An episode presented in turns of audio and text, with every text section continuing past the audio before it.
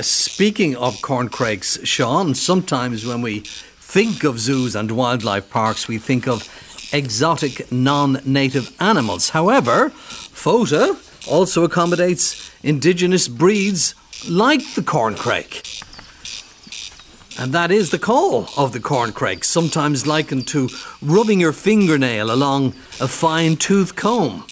It's a sound we are very fond of here on Mooney Goes Wild. Our 2017 Dawn Chorus included perhaps the first live corncrake call ever heard on the national airwaves from Tory Island off Donegal.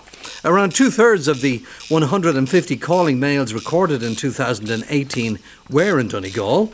Overall, corncrake numbers in Ireland are down some 96% since the 1970s, mainly due to changes in agricultural practices, denying them places to breed. Ten years ago, in 2012, a new corncrake breeding programme was set up within the boundaries of FOTA in conjunction with the National Parks and Wildlife Service. Jess Hodnett is the ranger with responsibility for the corncrake population there and she took me on a behind the scenes tour of the incubation house. Okay, Derek, so I'm going to take you down now to our incubation house, and uh, this is where the magic happens for the birds. Uh, so, this is the area that we did a lot of the rearing of the corncrake last year, from, uh, from eggs to chicks. And are the public allowed to come down here? So, the public can see through the windows, yeah. So, it's lovely for the, the public to have a look and see the whole process. You're all closed up. Is there anything in here now? There's a, a small few chicks in here now oh. at the oh. moment, yeah, but we're kind of quiet quiet season at the minute, getting prepped for spring. You want to go through that door there? Going into the chick rearing room now. Oh, you can feel the heat already. Oh, and the smell! So trying to. So obviously the chicks are very, very uh, delicate when they uh, are just hatched. So we try and keep it nice and warm in here for them some chicks in there. We've just got bobwhite quail in here at the moment. Oh my goodness, they're tiny. That's quail. They're little quail, yeah. Oh, one, two, three, four. Oh my god, there's about ten of them in there. That's it. So this is our incubation room, and uh, this is where we do all the artificial rearing of um, the eggs for the various species that we, we deal with. And uh, this is where the corncrake eggs were hatched last year. Okay, well, I remember the old incubator from my days in school. But I don't see any chicks. No chicks. No corncrake no, chicks. No, wrong time of the year for no, the corncrake dear. chicks. So when is the right time of year for corncrake chicks? Yes, yeah, so we're looking at uh, the corncrakes returning to Ireland again between April and September. They'll have potentially two clutches, possibly the first one in May. Mm-hmm. So that's when we're going to be looking at. So let's go back to the beginning of this yes, project. Yeah. Why did it start?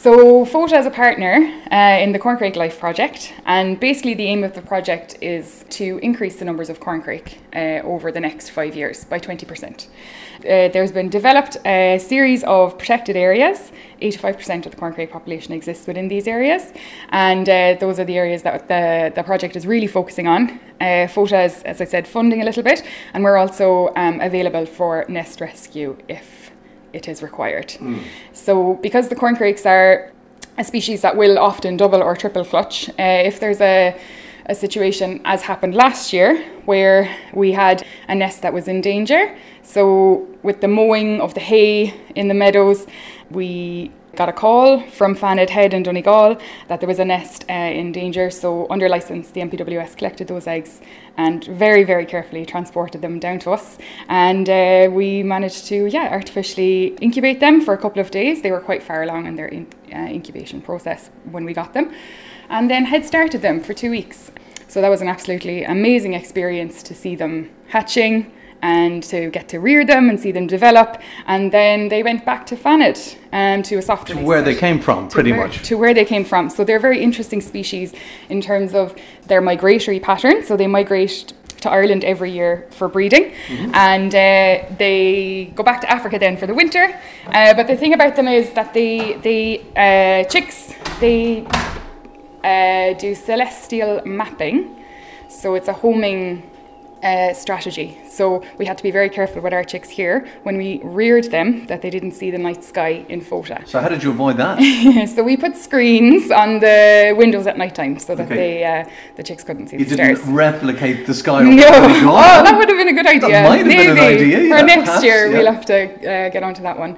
Um, so was And are we sure that's how they navigate? um, yeah, we're fairly confident that Okay, that's it's how they navigate. Absolutely Yeah. amazing. Um, so that's why it's also very difficult if the corncrake are uh, disappearing from a range or an area. It's very difficult to um, get them back into that area because the chicks will map from the first night sky that they see.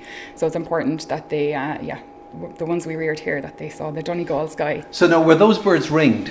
Those birds were ringed, yes. So that's the exciting part about it. So we reared 9 Mm-hmm. uh, released 9 and um, with the rings that they have on, we're hoping that come the spring we'll get some feedback. So now we have to explain to the listener at this point that these are migratory species. Absolutely, yes. So uh, the So they're not in Ireland all year round. No, they They're are not. coming here from Africa. Africa. Yeah, and southern- when do they come exactly? Yeah, so they're coming in April, Mm-hmm. uh, and uh, in April they're yeah they're coming to the west coast of Ireland, northwest coast of Ireland, and uh, they're looking for lovely areas of habitat, lots of cover.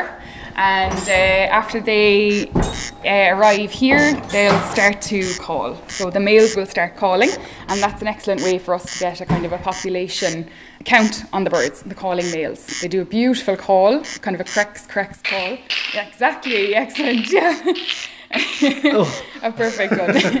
um, yeah, so they'll they'll arrive here in April and they'll start their courtship behaviour, and then yeah, hopefully laying uh, April, May, start June, and then they'll if they're successful, they will definitely rear a second clutch if they can. Yeah, so it'll be very exciting to see if those birds come back. Absolutely. Because you'll know where they went to. Yes. You'll know when they came back if you see those rings on them again. Absolutely. And you know that that head start that you gave them was the right type of head start to give them. Absolutely. Was it the first time you gave a head start to chicks? Yes, so It we was, have okay. uh, in Fota we have our own kind of uh, captive birds that we have been working with and rearing for almost a decade. Um, so it's been invaluable to gain that experience um, within the park of the husbandry of the species, what's required for the incubation. Um, so over the years we've really built that level of experience. So we felt very confident that we could have huge success with these eggs. And I suppose the whole conservation of the species, it's a multifaceted approach. So you have all these different um, stakeholders coming together. You have the the habitat protection, you have the public awareness, and then you have hopefully a successful head starting project with these eggs. But you can't do it without a lot of volunteers around the country and without the money to fund Absolutely. the project. So you get some money from the EU as well as I understand it. Absolutely, yes, yeah, yeah, funded by the EU, um, the Corncrake Life Project. Yeah. And why do you like the corncrake? I just think they're a beautiful, shy, elusive bird. And when you talk to farmers, um, they very, very often talk of nostalgia about singing corncrakes around the country. Um, I suppose my background is. Uh, with native species, I studied um, wildlife biology in Tralee, and uh, we studied the corncrake uh, while I was there. So it was an absolute privilege for me to get the opportunity to then go and um, work here, work with them, and uh, I've gone to see them in Tory. They're just beautiful, beautiful. So you birds. heard them in the wild and I saw them. and saw them. I've only ever seen one wild corncrake I in my saw life one, yeah. on Inishbofin. Oh, fantastic. And I can't even remember. That must be about 25 years ago. Yeah. And I couldn't get over it. But then, as I think it was Don Conroy who said to me at the time, well, that's the beauty of this bird. Mm-hmm. Yeah. It keeps well hidden. Absolutely. It's part of its nature. Yeah, And it. I said, oh, yeah, okay. So he said, don't be disappointed. Yes. But he said, you did hear it. I said, I did hear it. and some years ago, we started the Dawn Chorus Mm-hmm. and we had from Tory Corncrakes calling. And in fact, because they called through the night, Yes. they were the first birds technically to call in the Dawn Chorus. We went on air at midnight and they were singing. Amazing. It was amazing. Amazing. So we didn't say anything. We just let people hear the corncrake sing. Absolutely. And the response we got was just incredible. Yeah. Mm-hmm. From people who remembered it from their childhood, from people who lived with them, what few there were left, and from people who were saying they couldn't believe it was a bird. It's absolutely fantastic sound. So yeah, when I arrived on Tory to see them, a similar situation. I we just we were camping, we set up our tents, and there they were behind us calling uh, this elusive bird that we we hear so much about. I was yeah delighted to hear. Well, it. listen, it was lovely to talk to you. Thank you very much indeed. Terribly disappointed I didn't actually see them, but I'll just have to come down at a time of year when you have them. Absolutely, you'll have to come back. So, in the for the benefit of the listeners, they could come and see these birds, Yes. you know, when they hatch out of the eggs, the ones that you're Possibly. rearing here, possibly here, Yeah. through the glass. Yes. Uh, exactly. Uh, when would that be again? Uh, so we're talking from April onwards. Yeah. And also at the moment, um, we are working on building a kind of a, a conservation breeding centre. We would like to be able to uh, roll out this kind of head starting with lots of other species, Yeah. possibly grey partridge. And um, I've seen it done with curlew up the north. Yes, And yeah. it works. Mm. Absolutely, yeah. Um, so uh, once that's built, there will be corncrakes uh, for people to see as well, so the public can get a good look at them.